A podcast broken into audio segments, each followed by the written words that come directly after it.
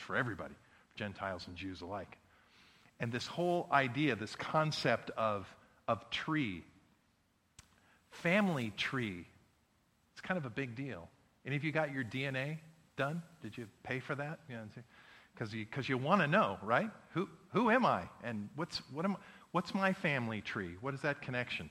Or if you haven't, if you've gone on Ancestry.com, we tried the free trial. Uh, for a couple of weeks, we had Ancestry. And I was just exploring back there. Yeah, British, British, British, British, British. Oh, a Swiss guy. Oh, good. There's a little bit, little bit of difference in there. A little, little bit interesting. But we are a product of our past. Uh, in, any Downton Abbey fans in here? Anybody? Come on, come on, confess. I want to see a hand. It's a PBS miniseries. You didn't watch Downton Abbey? The whole show about Downton Abbey, one of the, one of the biggest plots of it, it was the Earl of Grantham. He has this big, incredible estate, and who gets to inherit it? And they have all these complicated versions of who the heir is going to be has to be a male, has to be from this side of the family, blah, blah, blah, blah. And uh, Matthew Crawley, one of the main, main characters in the story, is this guy who's kind of bumbling through life, just kind of doing his thing, working in town. And he gets a letter in the mail that says, You are the third cousin once removed. Your great great grandfather was the youngest son of the Earl of Grantham, and we've traced your lineage down all the way to you need to understand that you are the heir of the entire estate. So he just turned around one day and went, wow, being, being a relative of the right person is really powerful. And it, it, it, is, it is inherent. It's not something you just, oh, I, I think I'll choose to be somebody's relative. You can't do that. How, how, do we, how do we figure out where people have come from. We have birth certificates. What's a birth certificate? That means there was an eyewitness when you came out the chute that you are connected with this person and it happened on this day. And or we get now now we're more sophisticated. We have DNA testing. We can actually do that. But we, we, we want to know where our connection is. The human family tree is something that God created. It's Christmas season. So we're all getting ready to go back to our families, right? Some of which we don't see all year long, but for some reason I'm wandering aimlessly through Walmart because I owe them a gift. Why? Because they're blood, they're family. So family really matters. Uh, ho- hopefully it will continue to matter, even though our culture attacks it in many ways. But God created families and family trees. So God created Adam, and then God created Eve, and he wanted them to marry and he wanted them to copulate and procreate and be fruitful and multiply. So with Adam and Eve became family. And from the very beginning, in the first chapters of Genesis, we have these long genealogies. Aren't they the most boring passages in all the Bible? These long genealogies. Why does God care so much about who begat who and who begat the next person? And because tracing this lineage is very important to God. It's very important to God's word. And so they were fruitful and multiplied, and so we have this enormous family tree that God has created through flesh and blood relations. God's idea. It's a huge deal. Which, by the way, just parenthetically, when we'll go down this, but it's why divorce is such a huge deal because God cares about these things. When you, when you become one, you're now grafted together as part of this tree. That's why the scriptures does the scriptures do say that God God hates divorce and the whole idea of redefining how this all works. God, uh, whether whether it's same-sex marriage or there, there is a way that God has created us, and as we walk in that, we're blessed. And really important. Tonight, I want to take this idea that God, in his creation, creates all this incredible nature around us that we marvel at all the time. So, this idea of growth and branches. And then God creates human family trees. But then there's also this idea of a spiritual family tree that you're a part of. I hope, I hope you have Bibles tonight. We're going to do some Bible study tonight. I would encourage you to grab your Bible if you have one. Um, we're going to start in Genesis. In Genesis chapter 11, So let's go all the way back to the beginning. We have Adam and Eve, and they have a family. It's kind of dysfunctional because their first two kids, one kills the other. It's not a great way to start a family. But uh, we have Cain and Abel, and then we have, we have up till the days of Noah, and then there's a massive judgment of mankind, which brings us back to eight adults, out of which we have yet another big family tree that grows. So a massive pruning job by God early on in the, in the, in the Noah flood. But then, as it expands, we get to Genesis chapter 11. And I'm not going to actually read the text, but you, most of you know the story. It's the story of the Tower of Babel, where the people of post flood were all in one place on the plain of Shinar, and they were getting technologically advanced. They were building towers.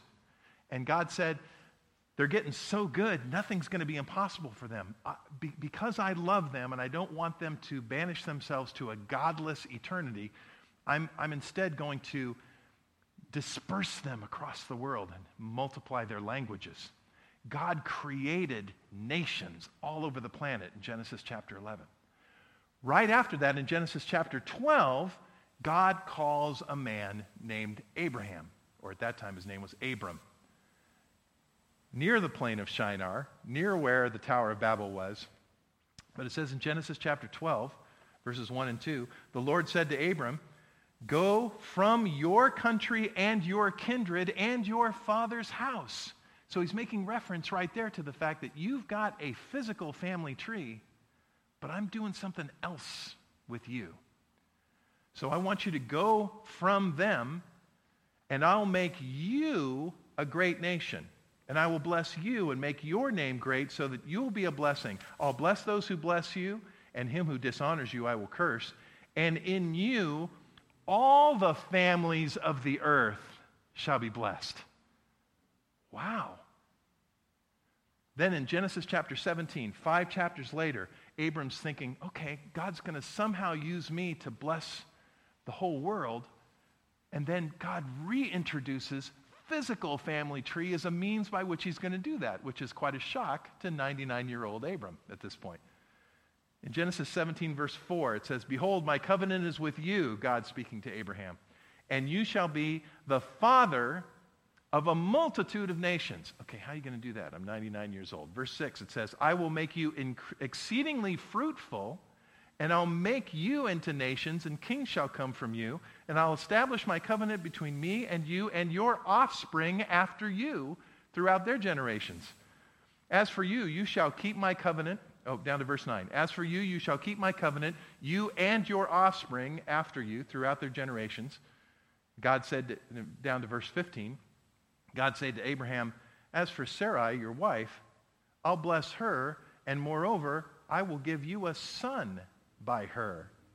I'll bless her, and she shall become nations. Okay. Any 90 year old women in here tonight? You imagine God saying, You will become nations.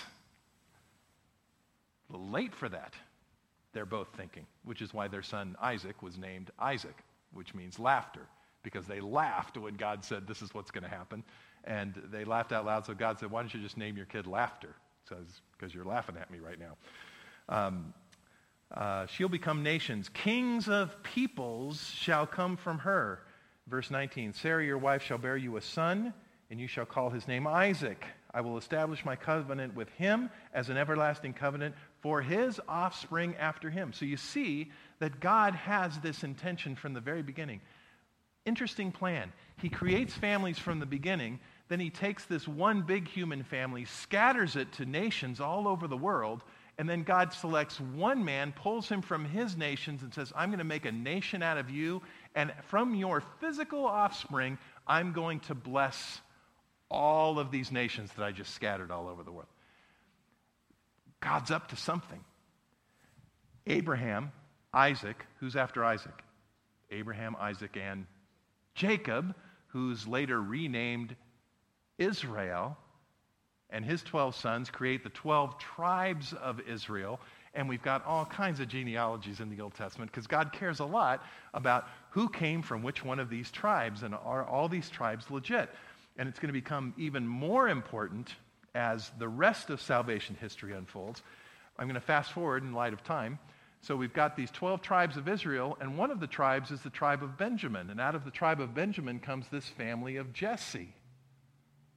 And it's at a time when Israel is needing a good king, and the prophet Samuel comes along and anoints the youngest son of Jesse's family, a guy named David. You're going to become the king of Israel. But not only are you going to become the king of Israel, but as remember that from the scripture reading earlier? David's lineage, David's family tree. Someone is going to be sitting on the throne of Israel forever and ever from David's line. And so now David's line has become super important. Abraham's was really important. These 12 tribes were important, especially Benjamin, but now out of the root of Jesse comes David, and now David, God says, God will rule through this line forever. How do you rule forever? That's a long time, forever. I mean, some sort of eternal answer is going to come out of David? This is all, I, find this all very interesting. So if, if you're not with me, I can't help you. But I'm, I'm, I just, uh, so out of this tree, King David in 1 Samuel, from David's line, the Messiah is going to come. That's what we come to understand later in the Old Testament prophets like Isaiah. Isaiah chapter 11, which we just read said, There shall come forth a shoot from the stump of Jesse. The stump of Jesse's family, a shoot, some kind of a shoot is going to come out of that lineage in verse 10. In that day, the root of Jesse, of him shall the nations inquire, and his resting place shall be glorious. Again, speaking, somebody who's going to come from David's line is going to be this very important figure. How important? Jeremiah 33, which we've also just read, Verse 14 says, Behold, the days are coming, declares the Lord, when I'll fulfill the promise I made to the house of Israel and the house of Judah. Okay, that goes all the way back to the times of Jacob. This is a big promise. In those days and at that time, I will cause a righteous branch to spring up for David, and he shall execute justice and righteousness in the land. In those days, Judah will be saved, and Jerusalem will dwell securely. And this is the name by which he will be called. The Lord is our righteousness. Who's he talking about there? I think you probably know.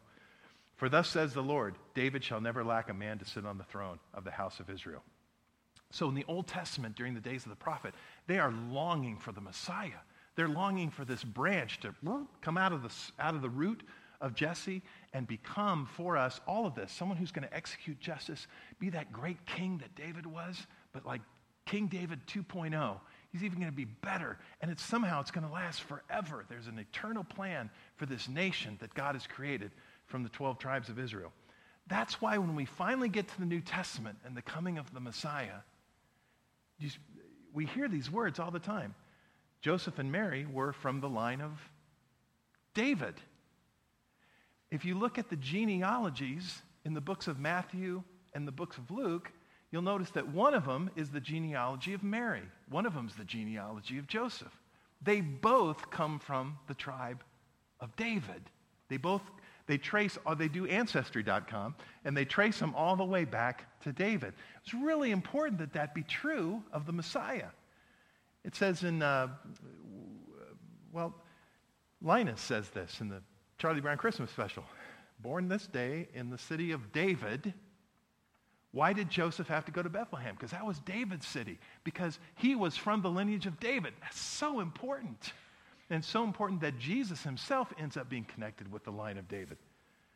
What's the first verse in the New Testament? Uh, let's see, it's Matthew 1 1. Anyone know what it is? The book, this is, this is profound when you think about the big picture. The book of the genealogy of Jesus Christ, the son of David the son of Abraham. You see that? This is the mysterious branch that Jesus is. He goes all the way back to the lineage of David, but David comes out of that package of the 12 tribes of Israel, which goes back to Jacob and goes back to Isaac and goes all the way back to Abraham and Genesis 12, where it says, All nations are going to be blessed through you, Abraham. And that's Christ. Is, that the coolest thing? I just think it's so cool. Now, um, the Apostle Paul does a deep dive into this in three different places. And we're going to take a look at each one of them. The first one is in Galatians chapter 3. So Paul's talking to these, these churches in uh, what, in our world today, it's contemporary Turkey that uh, had been planted. And Paul had a good relationship with these, these folks. And he's trying to explain to them this reality of what their salvation means. Um, well, let's just read it in, in uh, verse 7 of chapter 3. The Apostle Paul says, Know then that it is those of faith who are the sons of Abraham. The Apostle Paul gets this. Okay, this is Christianity now. This isn't all that Jewish stuff, right? No, no, this is very important because that is salvation for the world all the way back from Adam and Eve and Abraham and Isaac and Jacob and the 12 tribes of Israel and the line of David through the prophets and the coming of Messiah. This is all God's plan for the world, and you want to make sure that you're connected to all this. Because in order to be saved, can I say this? In order to be saved eternally, you have to be a child of Abraham. Because that's the plan. Jesus was a child of Abraham. Jesus was the fulfillment of that Abrahamic promise. So Paul's taking a moment here. Let me explain how you and Abraham connect because this is important for you. It is the, those of faith who are sons of Abraham. Now, good Jews would say, no, no, sons of Abraham are circumcised Jews from the physical family tree lineage. That's why Jews had such a hard time letting any Gentiles get saved by Yahweh. He's our God. Jesus said, No, I'm here to bless all the nations. Didn't you read Genesis 12? Through Abraham, all nations are going to be blessed. By faith, who are the sons of Abraham. And the scripture, foreseeing that God would justify the Gentiles by faith, preached the gospel beforehand to Abraham, saying, In you shall all the nations be blessed. So then, those who are of faith, that's us now, are blessed along with Abraham, the man of faith. Martin Luther would step in right now and go, That's right. By gr- grace through faith, you are saved. Sola fide. Faith connects you all the way back to that Abrahamic promise. He goes on in verse 13 Christ redeemed us from the curse of the law by becoming a curse for us. For it is written, Cursed is everyone who is hanged on a tree. It's interesting that the branch actually gets crucified on a tree and is cursed because he's on a tree. All these metaphors get crossed up here.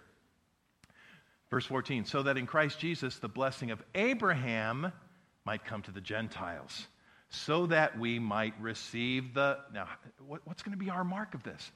So that we might receive the promised Spirit through faith.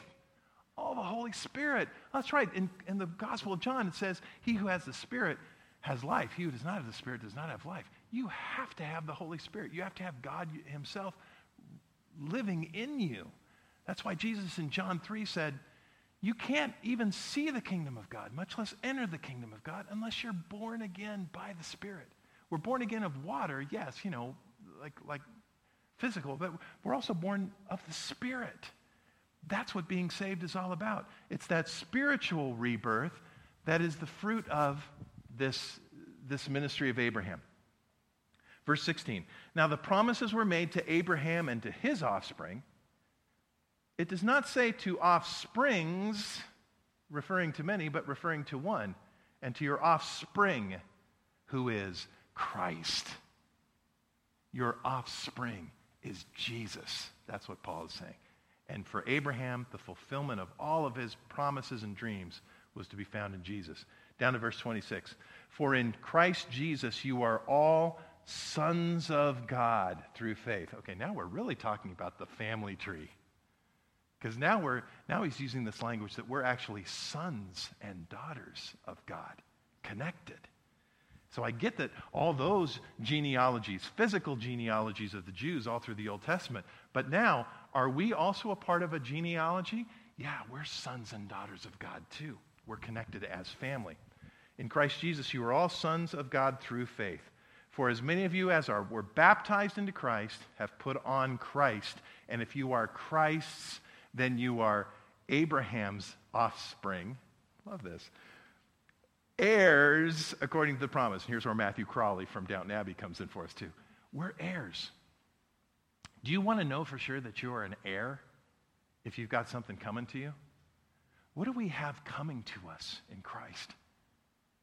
Are you sure you're an heir? How do you become an heir? By faith, receiving the Holy Spirit, then we become children of God. So, Romans 11, we read it already. Going to jump over there. The Apostle Paul had this to say in Romans chapter 11, verse 17. But if some of the branches were broken off, he's talking there about Jews who rejected Jesus. So they're like branches of the tree, but they've been broken off because they wouldn't believe in Jesus.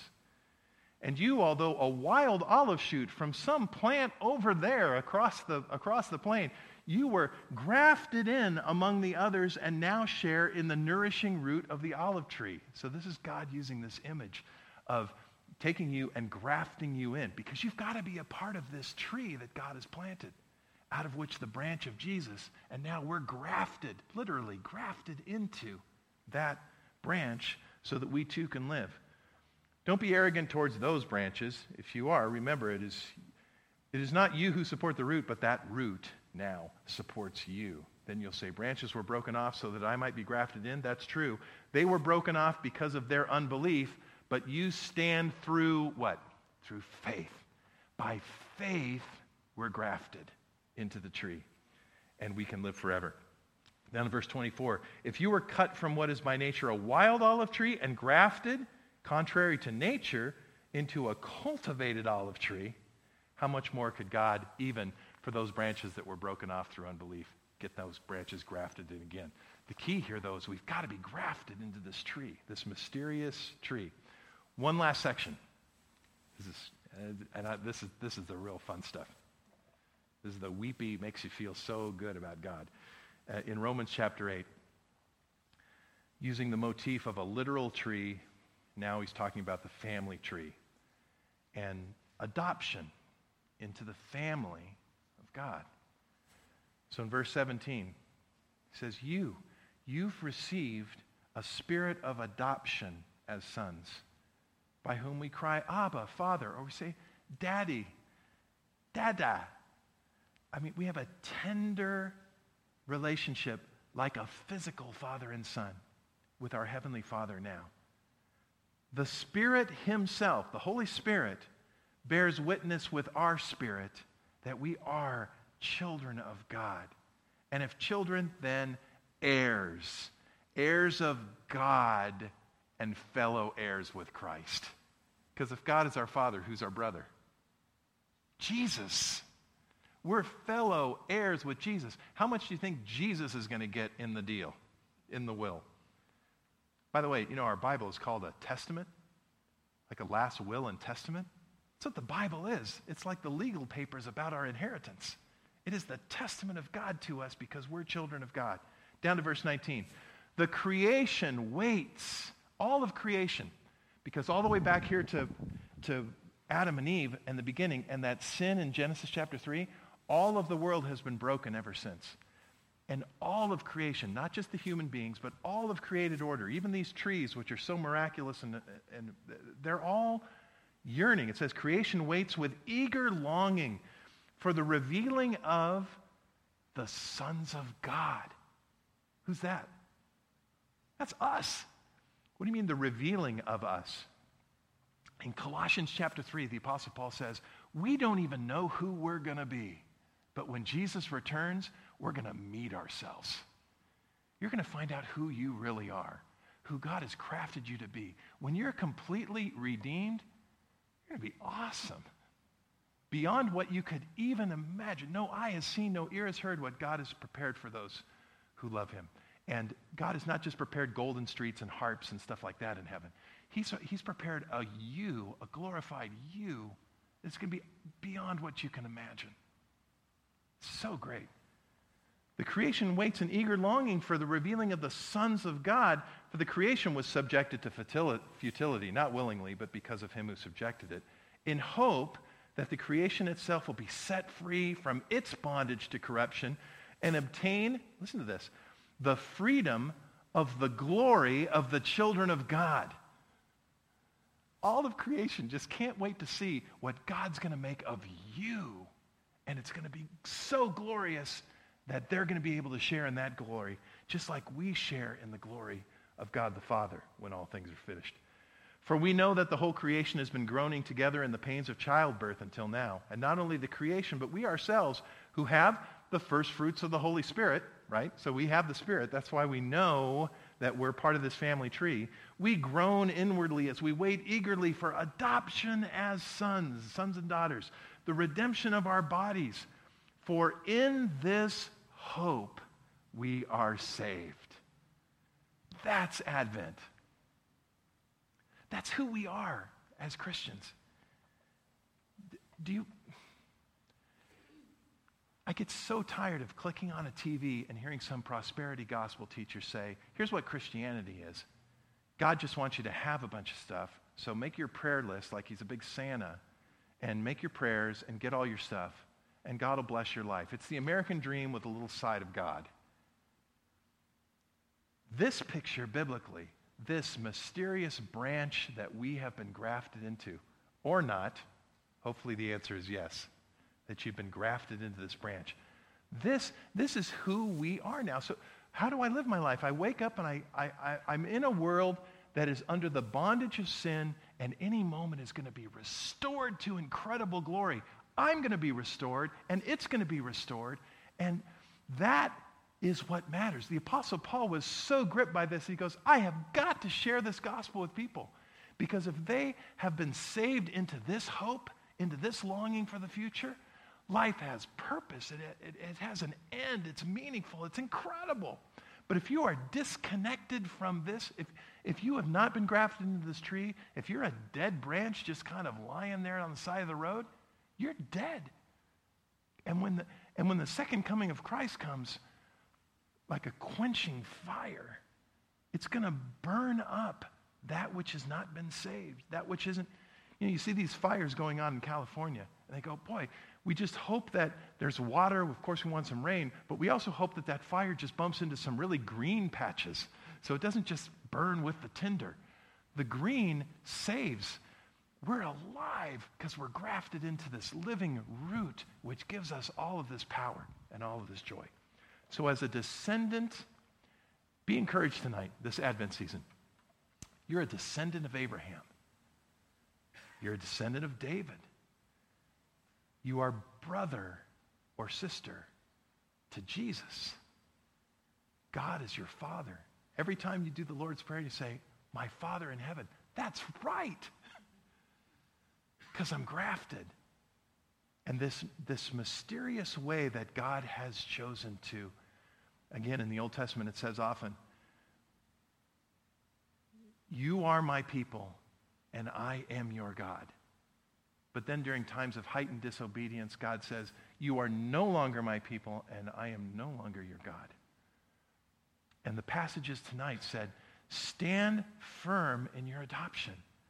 Stay tight with your Father. Walk in a manner worthy of that gospel that has saved you. Stay close with God because you could drift. And don't because there's life in the family and there's death separated from it. By the way, just, just to close, the Apostle John said, See what kind of love the Father has given to us? That we should be called children of God. So we are. Paul said in Romans 9, it's not the children of the flesh who are the children of God, but the children of the promise are counted as offspring. Galatians 3, it's those of faith who are the sons of Abraham. And then in John 1, verse 11, Jesus came to his own, his physical family tree, and his own people did not receive him. It's the Jews. But to all who did receive him, who believed in his name, he gave the right to become children of God, who were born not of blood, nor the will of flesh, nor the will of man, but of God. And that spirit he puts into us, Romans 8 16, bears witness with our spirit that we're children of God. My encouragement to you, uh, Christianity is not a belief system. It's not a moral code. It's not just what good Americans do because, you know, we want to be conservative. Being a Christian, Jesus is coming back for family. That's simply it. Are you family? Have you been grafted in? If you go, no, I've just always considered Jesus to be like some nice principles that I agree with. You need to be born again into the family. Well, how do I do that? Well, when the Apostle Peter, when they challenged the Apostle Peter, said, What must I do to be saved? The Apostle Peter said, You need to repent, be baptized, and receive the Holy Spirit. Repent, be baptized, receive the Holy Spirit. If that's not you, w- would you please get grafted? Because it's amazingly wonderful. If you have been grafted, stay tight long for the coming of Christ and share that gospel with people as we await eagerly the coming. We're going to receive an offering right now. Um, as we do, we're going to sing another song of Advent. It says, Even so, come, Lord Jesus. Then we'll spend a brief time in prayer, and then we'll head to the Lord's table. Uh, but even as the offering is being received, would encourage you to uh, prayerfully consider where you stand with God. And if you say, I just feel the pulse of that healthy root through my system, I am saved and I love my God, praise the Lord. Thank Him for that. But if you have any doubt, anything in your life that's discouraging you, says, I'm not even sure that I'm that connected with God. I just want to encourage you to pray that through as well and consider being bold enough to share that with somebody before you go tonight. Lord Jesus, thank you for your word. It's, it's amazing. It is a mystery to us, but as it's unfolded in the pages, it warms our hearts to you. Thanks that we're your children. And we do pray, God, uh, with all of our heart, with all of our intent. Even so, come, Lord Jesus, we long to see you. And receive this offering, Lord, uh, the first fruits of that which you have provided for us. We pray that you would use it, God, to help more and more people uh, be grafted in to the true family of God. We pray this in Jesus' name. Amen.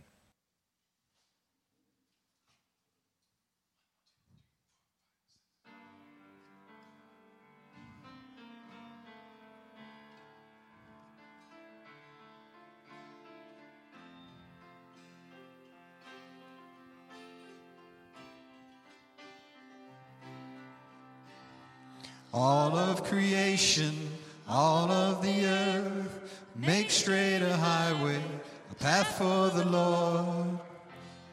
Jesus is coming soon. Call back the sinner, wake up the saint, let every nation shout of your fame. Jesus is coming soon. Like a bride waiting for her groom, We'll be a church ready for you. Every heart longing for our King, we sing, even so come, Lord Jesus, come. Even so, come, Lord Jesus, come. There will be justice, all will be new. Your name forever, faithful and true. Jesus is coming soon.